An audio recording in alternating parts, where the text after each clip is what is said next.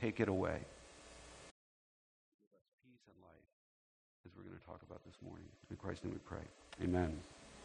So, um, we've traveled down some deep uh, uh, wood, you know, into the deep woods of the soul in the past few weeks. And to appreciate the ups, you got to understand the downs, right? So, uh, you know, the, the sun always shines brighter after the darkness clears, right? Um, one of the greatest things about humanity is that although we have drifted so far from God, which we've talked about for the past couple weeks, we are capable, we are capable of being restored. Hello, Schwambergers. I'm glad you could make it. don't, you hate, don't you hate it that the door is in the front of the room? That's, it's, just, it's just so tempting to make fun of you. Anyway, I'm sorry. Um, but, but we are capable of being restored, right? And restoration, which is magnified even greater because of the fact that we've gone so far away in the first place, that we've drifted so far from God and that relationship with Him and, and the ways that He wants us to live. And so, uh, We've heard in the past couple weeks that the psalmists say that we're sinful from birth, Psalm 51. We've heard Jeremiah in the last few weeks say that our hearts are deceitful and beyond cure. That sounds like a pretty strong statement, but it's true. Last week we heard Cal- John Calvin say the surest source of destruction to men is to obey themselves. And some of you are like, what? Some of you are like, yeah, that's pretty true, right? But neither Scripture nor John Calvin leave us without hope. Calvin continues to say, he says, For as the surest source of destruction to men is to obey themselves, so the only haven of safety is to have no other will, no other wisdom than to follow the Lord wherever he leads. By the way, that's what I want to be. I want to be the guy that just follows the Lord. Whenever He speaks to me, no matter how crazy it sounds, I want to be able to do it. And I don't feel like I'm there yet. All right? Um, so pray for me in that. Pray that I become a pastor who is willing to go wherever Jesus leads me, even if it's crazy. I mean, I've had really crazy thoughts. Like, like suspend a chair over Route 30 and sit there for a week and have people pass food up to me and just pray over the town. And then have people say, Why the heck did you do that? Because I was praying for you. I'm praying for you. What do you want me to pray for? I have crazy thoughts like that. How do you get this? How do you get their permission? Right? Somebody's got to preach on Sunday because I got to be up on my chair. But anyway, that's, that's the crazy stuff that I think about. All right? I'm an artist. It's a little weird inside my brain. But um, no other wisdom than to follow the Lord wherever He leads. Let this then be the first step to abandon ourselves. And that's, that's a pretty comprehensive word, and devote the whole energy of our minds. And remember, our minds are the seat of not only our logic, but also our emotion. That is where our heart is. We feel our heart here, but it is actually originating from here. Heart and mind are the same thing in scriptural language, right? So devote the whole energy of our minds to the service of God. Like in everything I think, and everything I do, and how I live, and what I do with my money and what I do with my time and what I do with my conversations and everything, right? What he's referring to, what John Calvin is referring to, isn't simply a verbal proclamation of dedication from the believer. Like, yeah, I, I'm a Christian, I go to church occasionally, right? He's not saying that. He is talking about a wholehearted life change of absolute, total allegiance to Christ. One in which is seen in Romans chapter 12, verses 1 and 2, very familiar verses, but uh, a couple verses that we're going to camp on a little bit this morning. It says, in, starting in verse 1, Therefore I urge you, Romans 12, therefore I urge you, brothers and sisters, all of us, right, in view of God's mercy, in other words, in view of what God has done for us, in view of what God has done in Christ for us, right, to offer your bodies. What is your body? Your body is the housing for everything. Body, mind, soul, everything. Everything is in, in this body. This body is extremely important, right? So, uh, offer your bodies as a living sacrifice, holy and pleasing to God. This is your true and proper worship. And back in that time, there was a, a, a system of thought called Gnosticism, which you may or may not be familiar with. And in short, it was like these few special people got a special knowledge, this gnosis, right? They got this special knowledge, and it created this, dichotomy between body and and this special knowledge or the soul out here. So it, it divided nature and the divine. And Francis Schaeffer writes about this book that I, I talked to you about, Escape from Reason, that we've, we've even perpetuated that divide, right? And so he said, they said that you only special people get the special knowledge, and that's how you get saved. So the body becomes unimportant. So it created two kinds of people one who just punished the body to, to make it conform to what the special knowledge was, but the other people who just did whatever they wanted in the body, totally free, because it didn't matter. Body is evil, spirit is divine, or spirit is great, right? So uh, this, Romans 12, 1 and 2, is the non Gnostic view of the body. It is the biblical worldview of the whole self, right? The body as creation of God, part and parcel of all of our spiritual being. We don't need to kill it off. Don't need to deny its needs. We don't need to beat it into submission. And we don't need to disregard the importance of what we do in the body. Everything of what we do in the body is important. We are called to submit our bodies, whole self, to, uh, as living sacrifices in obedience to Christ's will. Verse 2 Do not conform to the pattern of this world. Notice this is in the active voice. It's something that I do. I conform myself. And if you're not thinking, you are still conforming yourself. You're being, you're, you're being influenced by your, your, your culture and you're buying into it, doing something with it, right? It's in the active voices. It's what we typically do with our minds, right?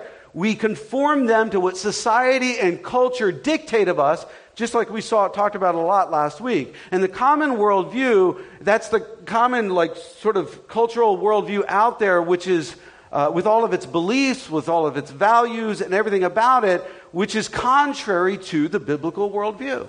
It just is. So we meld our minds with the rest, we nestle them into the thinking of our contemporaries, and, and then Paul continues, right? He says, But be transformed by the renewing of your mind, then you will be able to test and approve what God's will is. There goes the bells. um, I'm going to, like, I don't know, never mind. Anyway, but his good, pleasing, and perfect will. And that last bit, if you've ever heard me preach on this passage before, that last bit is in the passive voice, right? It is done to you, right? Be transformed. Something else is transforming my mind. Something else is transforming your mind. It's outside intervention. It's the revealed word, word, of God coming into me and changing me and transforming me. God's given us that intervention through His Word and through His Spirit. His, when we receive Christ, we receive the Spirit of God and He comes into us and He changes us from the inside out. And also through the community of faith, the, through the local church. Not the broad church the local church. We influence each other more so than the broad church does, right here in this room, right? And through all of that, we understand his will, right? Notice that, notice this, and I think this is an extremely important point, and it's one that we wrestle with. Notice that understanding doesn't precede submission. Understanding does not precede submission. In other words, I, especially in my mainline intelligence, I want to know all the answers before I'm going to submit to you. I want to know what it's all about. I want to understand everything before I actually say I'm going to trust you with my life. But that's not how God works. We, submission precedes understanding. I give all of myself to Jesus, and then over time I understand. We submit first. And in that, God will reveal his reasons and he will ground our understanding in time. Maybe that'll be even after the end of days, after he comes back, or after I die. Maybe I won't understand everything by the moment I die. Who cares? It's not that important. Right? And also, we saw in Ephesians 4 20 through 24, which we looked at a little bit last week, it says the same thing. It's a parallel passage that whoever, however, that, however, is not the way of life you learned when you heard about Christ and were taught in him in accordance with the truth that is in Jesus. You were taught, with regard to your former way of life, to put off your old self, which is being corrupted by its deceitful desires. To be made new in the attitude of your minds. In other words, to have God transform your minds. You, you're made new. Something's doing it to you, right? And to put on the new self, created to be like God in, in true righteousness and holiness.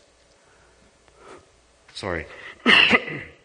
Verse 24 there reminds us that we have a part to play in this whole interaction with God, in this whole relationship, that we actively, as in Romans 12, 1 and 2, put ourselves in the receiving position of taking on the life of God.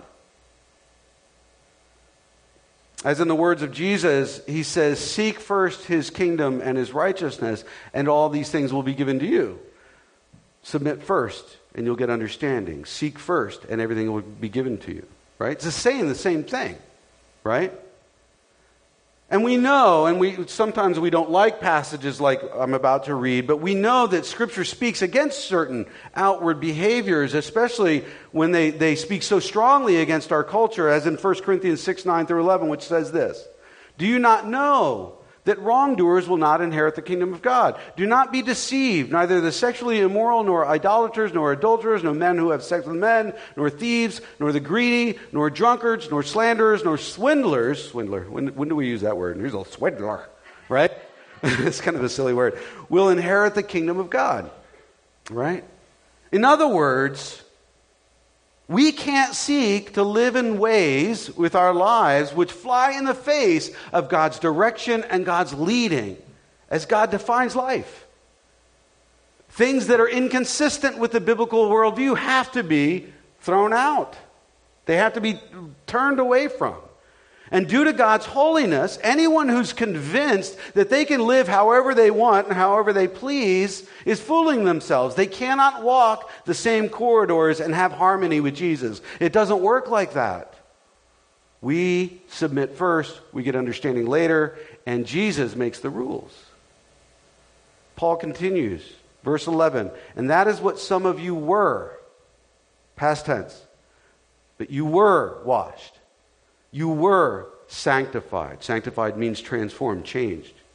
You were justified. Justified means, it's a legal term, means I've been de- declared righteous. I've been de- declared free before God as a result of what Christ did on the cross and, and rising from the grave. So you were justified in the name of the Lord Jesus Christ and by the Spirit of God. So were, past tense, four times right there. You are no longer that person if you are in Jesus. You are no longer that wrongdoer. You are no longer that person that kicks against the goads of God. There's a great little passage concerning marriage in Ephesians 5, which I'm sure you may have read, and if you haven't, you should. And in it, we're told how a husband's love for his wife is reflective of Christ's love for his bride, the church, us, right? It says, Husbands, love your wives how? Just as Christ loved the church. Not in how the world tells you to love your wife.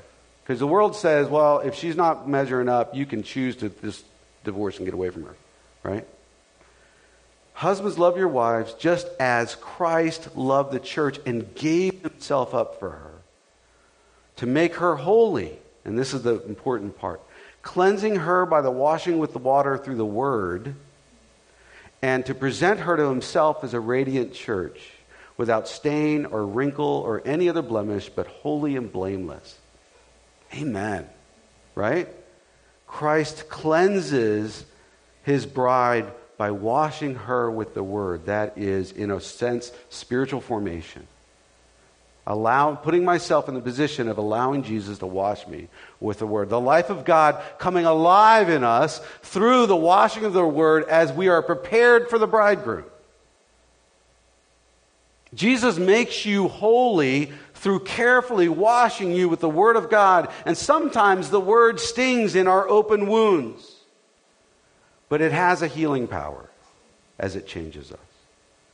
You know, as 1 Corinthians 6 speaks negatively concerning certain outward behaviors, we remember, though, that true behavioral change happens only with true heart change from inside out. It's not just a forced thing on the outside. The washing by the Word of God. And that's what verse 11 refers to. Let me read it again. You were washed, you were sanctified, you were justified in the name of the Lord Jesus Christ and the Spirit of our God. Amen. Amen.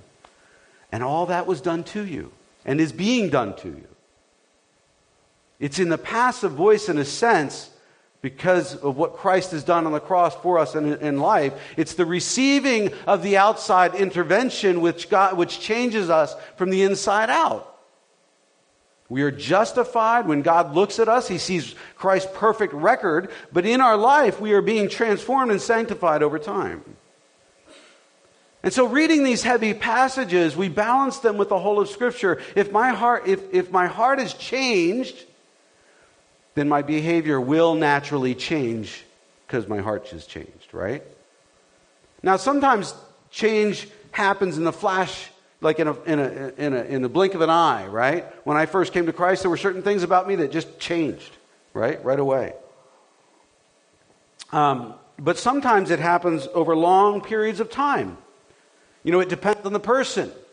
It depends on uh, how rooted that negative behavior is in them and how willing and aware we are to walk out our faith in partnership with the Holy Spirit through the spiritual formation process. And that's where teaching comes in and preaching comes in and, and Bible studies come in and, and reading comes in and praying comes in because we need to be engaged in the process. We understand that God does it. Philippians 2:13 says, "For it is God who works in you to will and to act in accordance in order to fulfill his good purpose." So we understand it is God working in us to change us. But we also remember like in Romans 12 and Ephesians 4 that we have a part to play. We have a role here. As verse 12, you know, as uh, verse uh, 12 of Philippians 2 reveals, it says, Therefore, my dear friends, as you have always obeyed, not only in my presence, but now much more in my absence, continue to work out your salvation with fear and trembling. You know, it's with seriousness, like take it seriously. Working life out through willing obedience to Jesus means the crucial step in our lives of self denial. That's not, self denial is not in the modern vocabulary, is it? It is not. Not at all. Self fulfillment is, right? But not self denial. Which, you know, in and of itself, it might sound like self rejection. It might sound like, a, like all the psychologists in the room would be like, oh, that's not a good thing to do. But that's not what it is.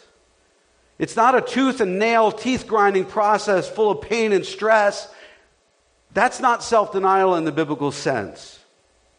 Self denial in the biblical sense, is a calm submission to the hand of a loving God with all confidence and trust that He will do a good work in me over time, that His ways are better for me than what I think, because my heart is deceitful.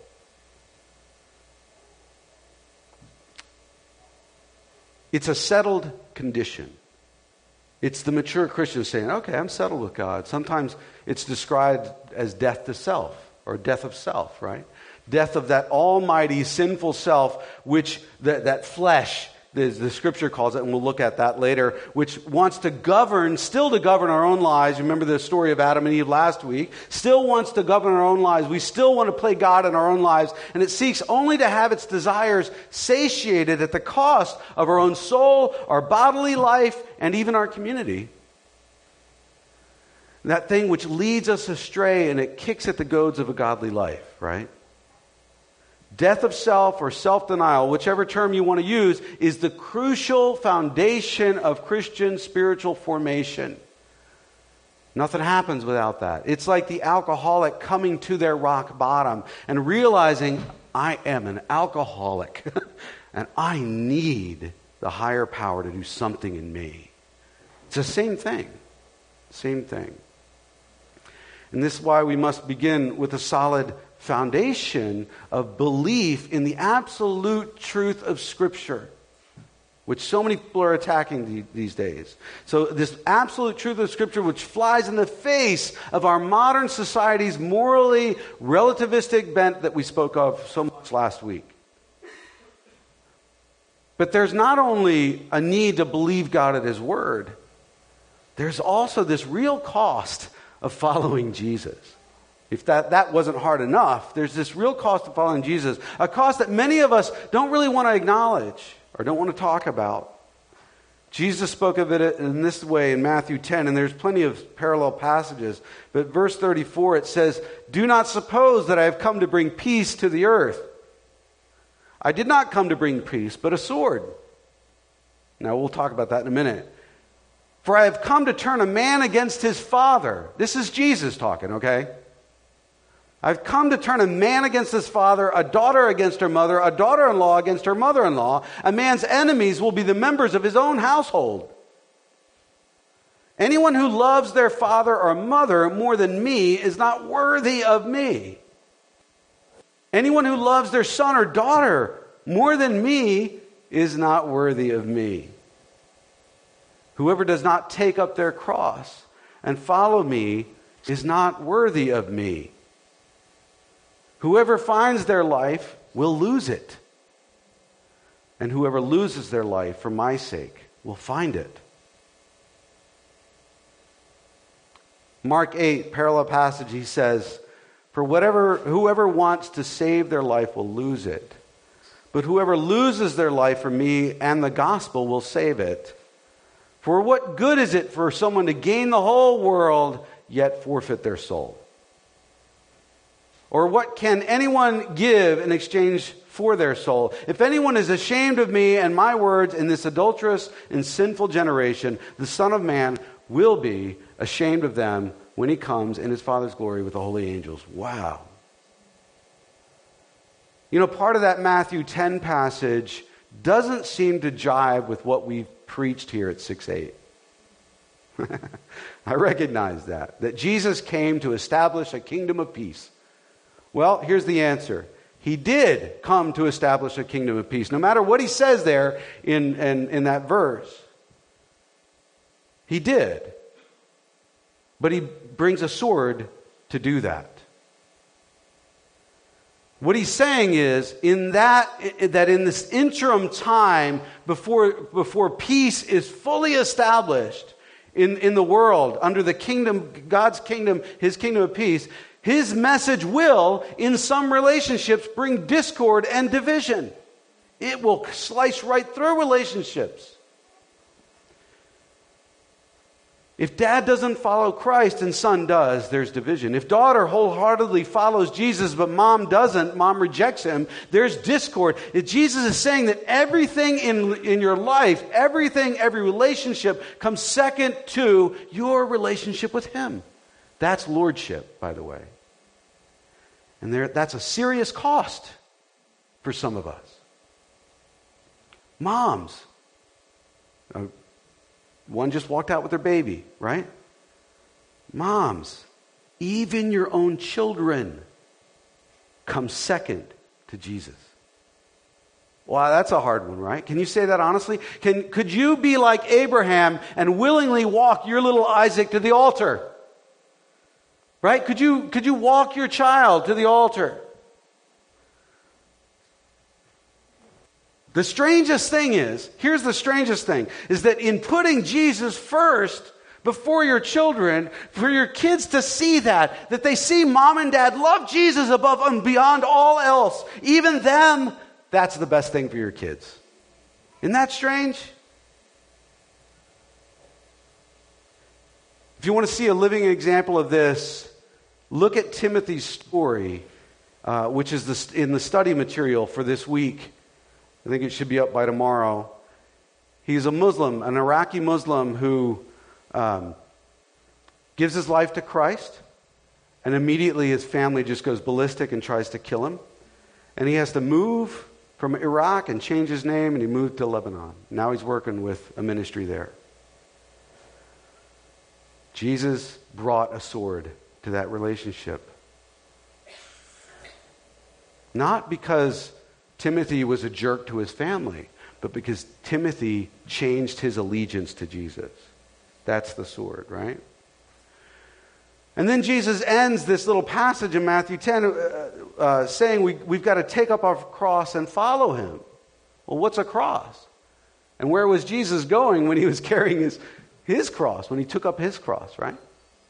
Well, it's an obvious symbol of death, right? Jesus was carrying his own instrument of death up that hill to Golgotha.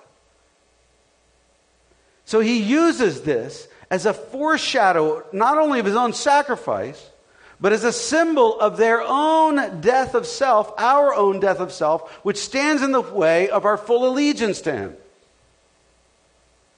Because Jesus died, because that event happened, because he rose again from the grave, then and only then can we willingly walk in his footsteps to our own death of self and find freedom from that which has kept us in bondage, the sinful self.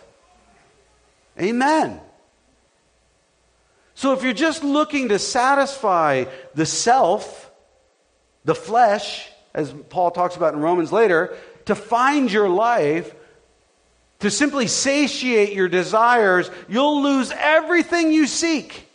You will. It's a promise, it's an axiom of life. You may not lose it today or tomorrow or 10 years from now, or you may not even feel that before you die, but you will lose your life.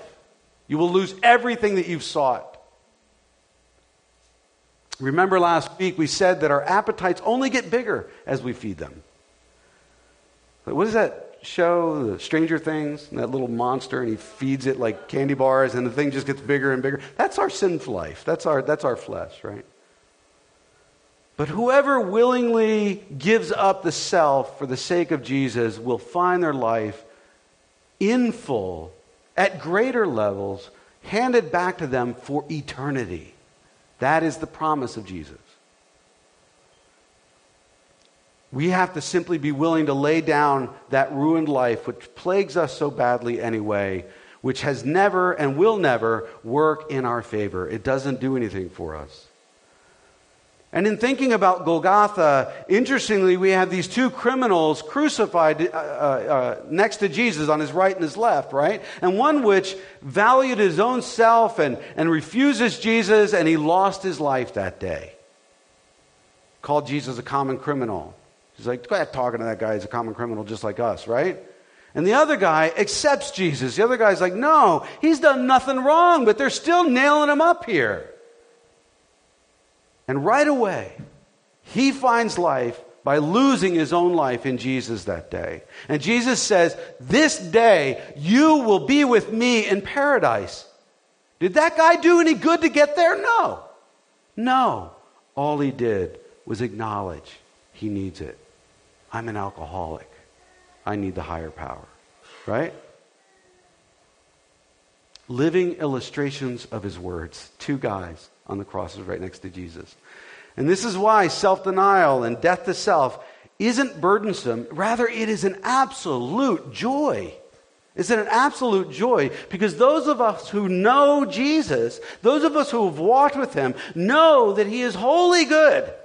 Absolutely wholly good. And he has our best intention in mind. Even if carrying our cross brings some pain in the moment, we know it's worth it in laying down our lives day in and day out, we find more and more and more life all the time in Jesus.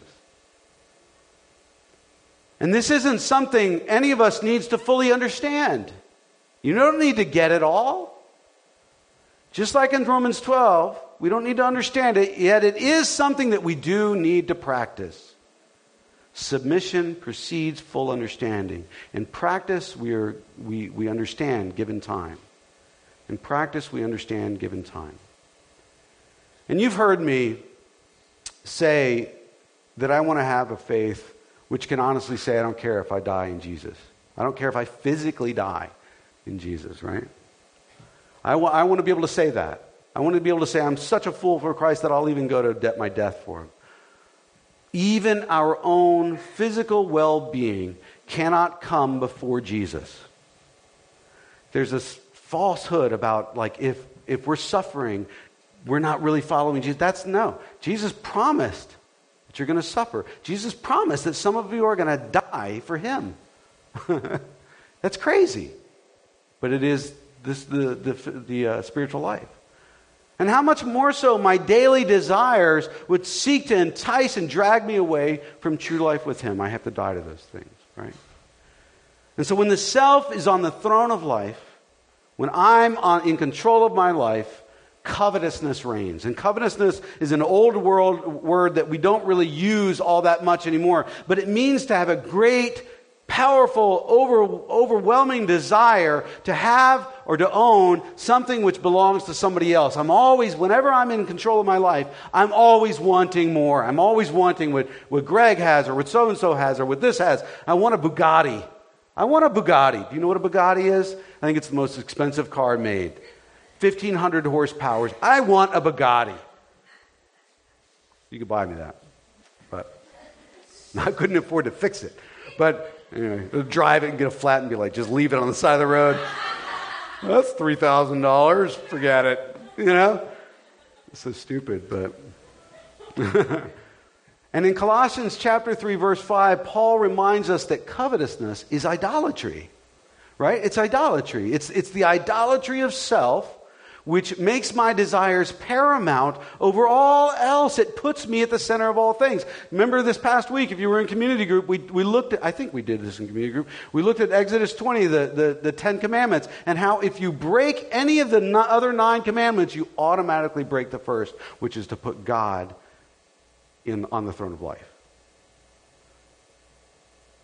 The life of, of the flesh Paul speaks about in Romans 8, 5 through 8, says this Those who live according to the flesh have their minds set on what the flesh desires, our sinful self, right? And that is, remember, that, that he is speaking about our blindly following our individualistic Western worldview and not adopting and living out of a biblical worldview. That's what he's talking about. But those who live in accordance with the Spirit have their mind set on what the Spirit desires. It's a totally different life, right? The mind governed by the flesh is death, but the mind governed by the Spirit is life and peace. The mind governed by the flesh is hostile to God. It does not submit to God's law, nor can it do so. Those who are in the realm of the flesh cannot please God. You can't. But that's not you. If you're in Christ, that's not you, as Paul stated in Romans just before this in verses 1 through 4. He said, Therefore, there is no condemnation for those of you who are in Christ Jesus. Amen. That's a good thing to know, right? Because through Christ Jesus, the law of the Spirit who gives life has set you free from the law of sin and death. It has no control over you anymore.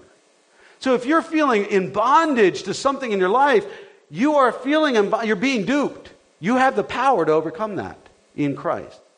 God can do something about that in your life. For what the law was powerless to do because it was weakened by the flesh, God did by sending his own son in the likeness of sinful flesh, in the likeness of sinful flesh, to be a sin offering. Christ was perfect. He did not have any sin, right? And so he condemned sin in the flesh in order that the righteous requirement of the law might be fully met in us, and that is justice. That Christ takes on all this stuff, right? Might be fully met in us who do not live according to the flesh, but according to the Spirit. So when Jesus says to find your life, you must lose it, he's saying you have to let go of control, that control that you exert over yourself, and, and willingly surrender control to him. And that's life in the Spirit. The life in the flesh is restless, it is hostile, it is unsatisfied, it's inconstant, it's bored, it's anxious. It's constantly comparing itself to others. It's constantly not measuring up. And, and it has old negative tapes running through its head all the time. It's in bondage, it's in prison. But life in the Spirit is life in peace. Confidence and hope, and uh, confident and hopeful, right? It feels no shame. It feels no condemnation because it's not condemned. It's comfortable in its own skin. It's okay with itself.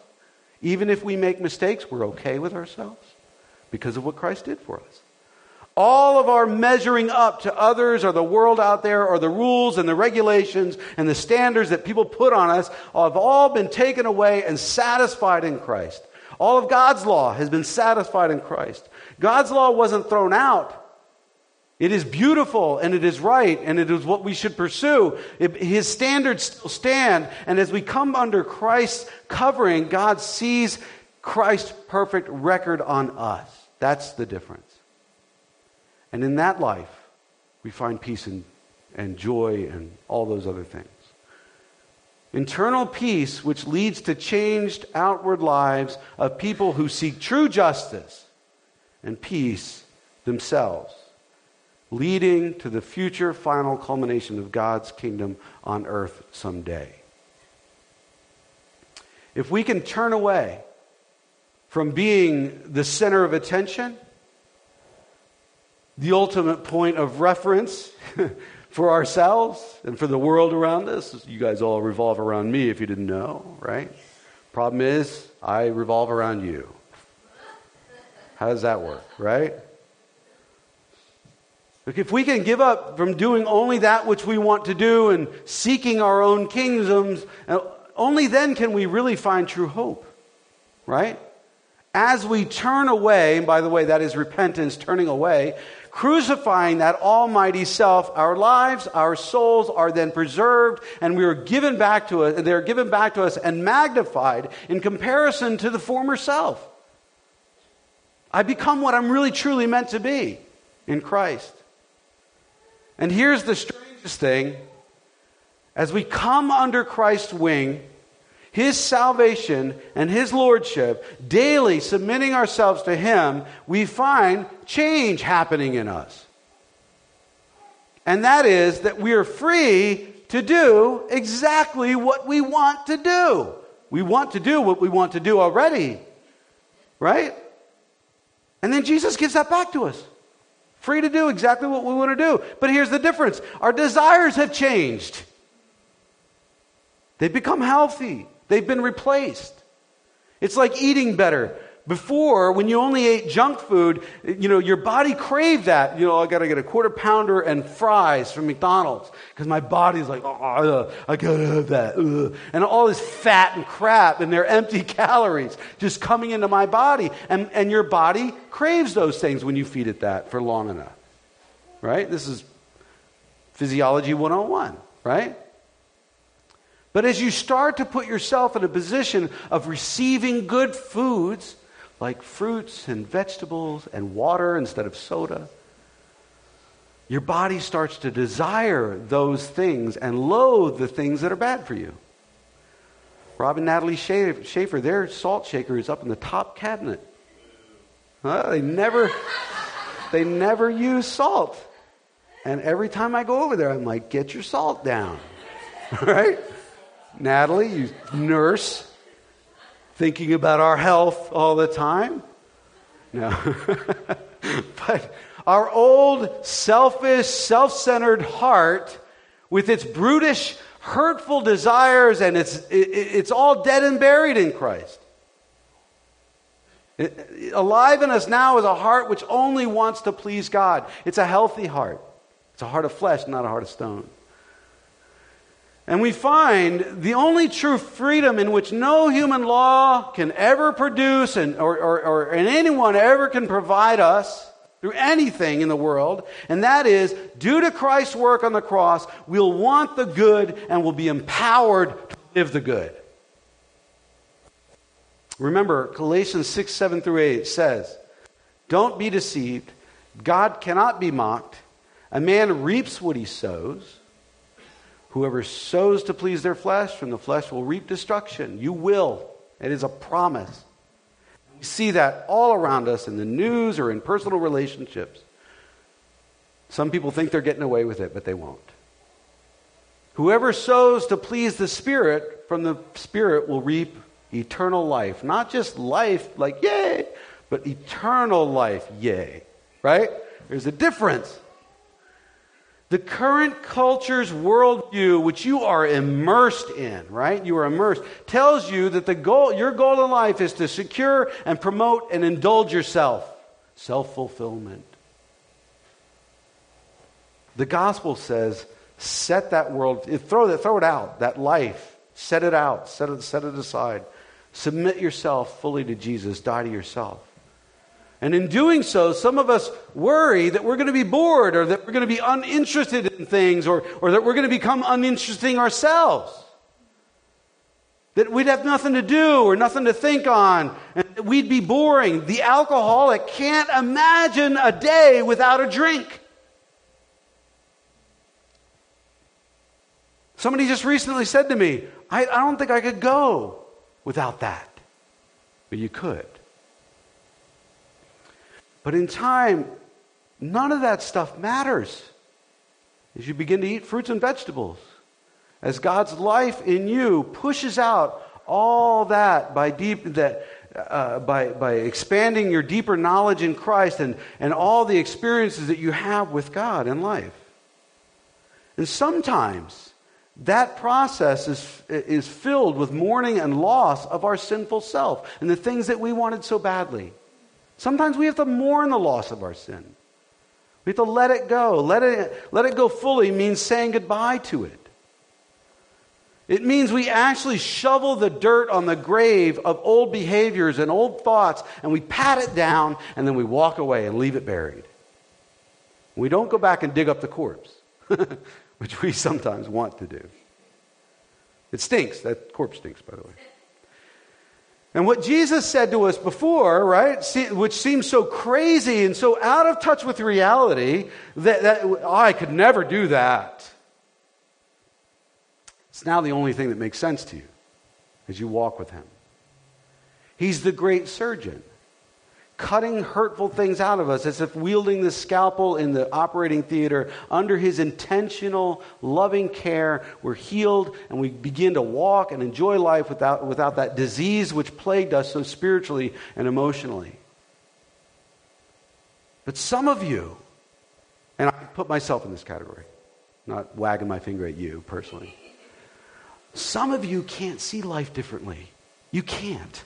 And you come here and you listen to me and your eyes glaze over because you're not listening. I see them too. Maybe that's because it was an extra hour this morning. But you, some of you can't see life differently. I want you to listen.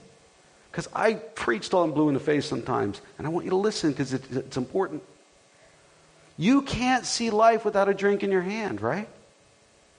You can't see life without pornography or mindless entertainment or argumentative and destructive relationships all around you. You can't see life any differently than that. You can't envision or imagine a life where you don't think of yourself as stupid or unimportant or small. You can't fathom living in full confidence, in peace and in joy. You can't, you can't imagine that. And you think you think that those of us who say that we are secure in Christ are just lying or we are simple minded idiots. But we're not.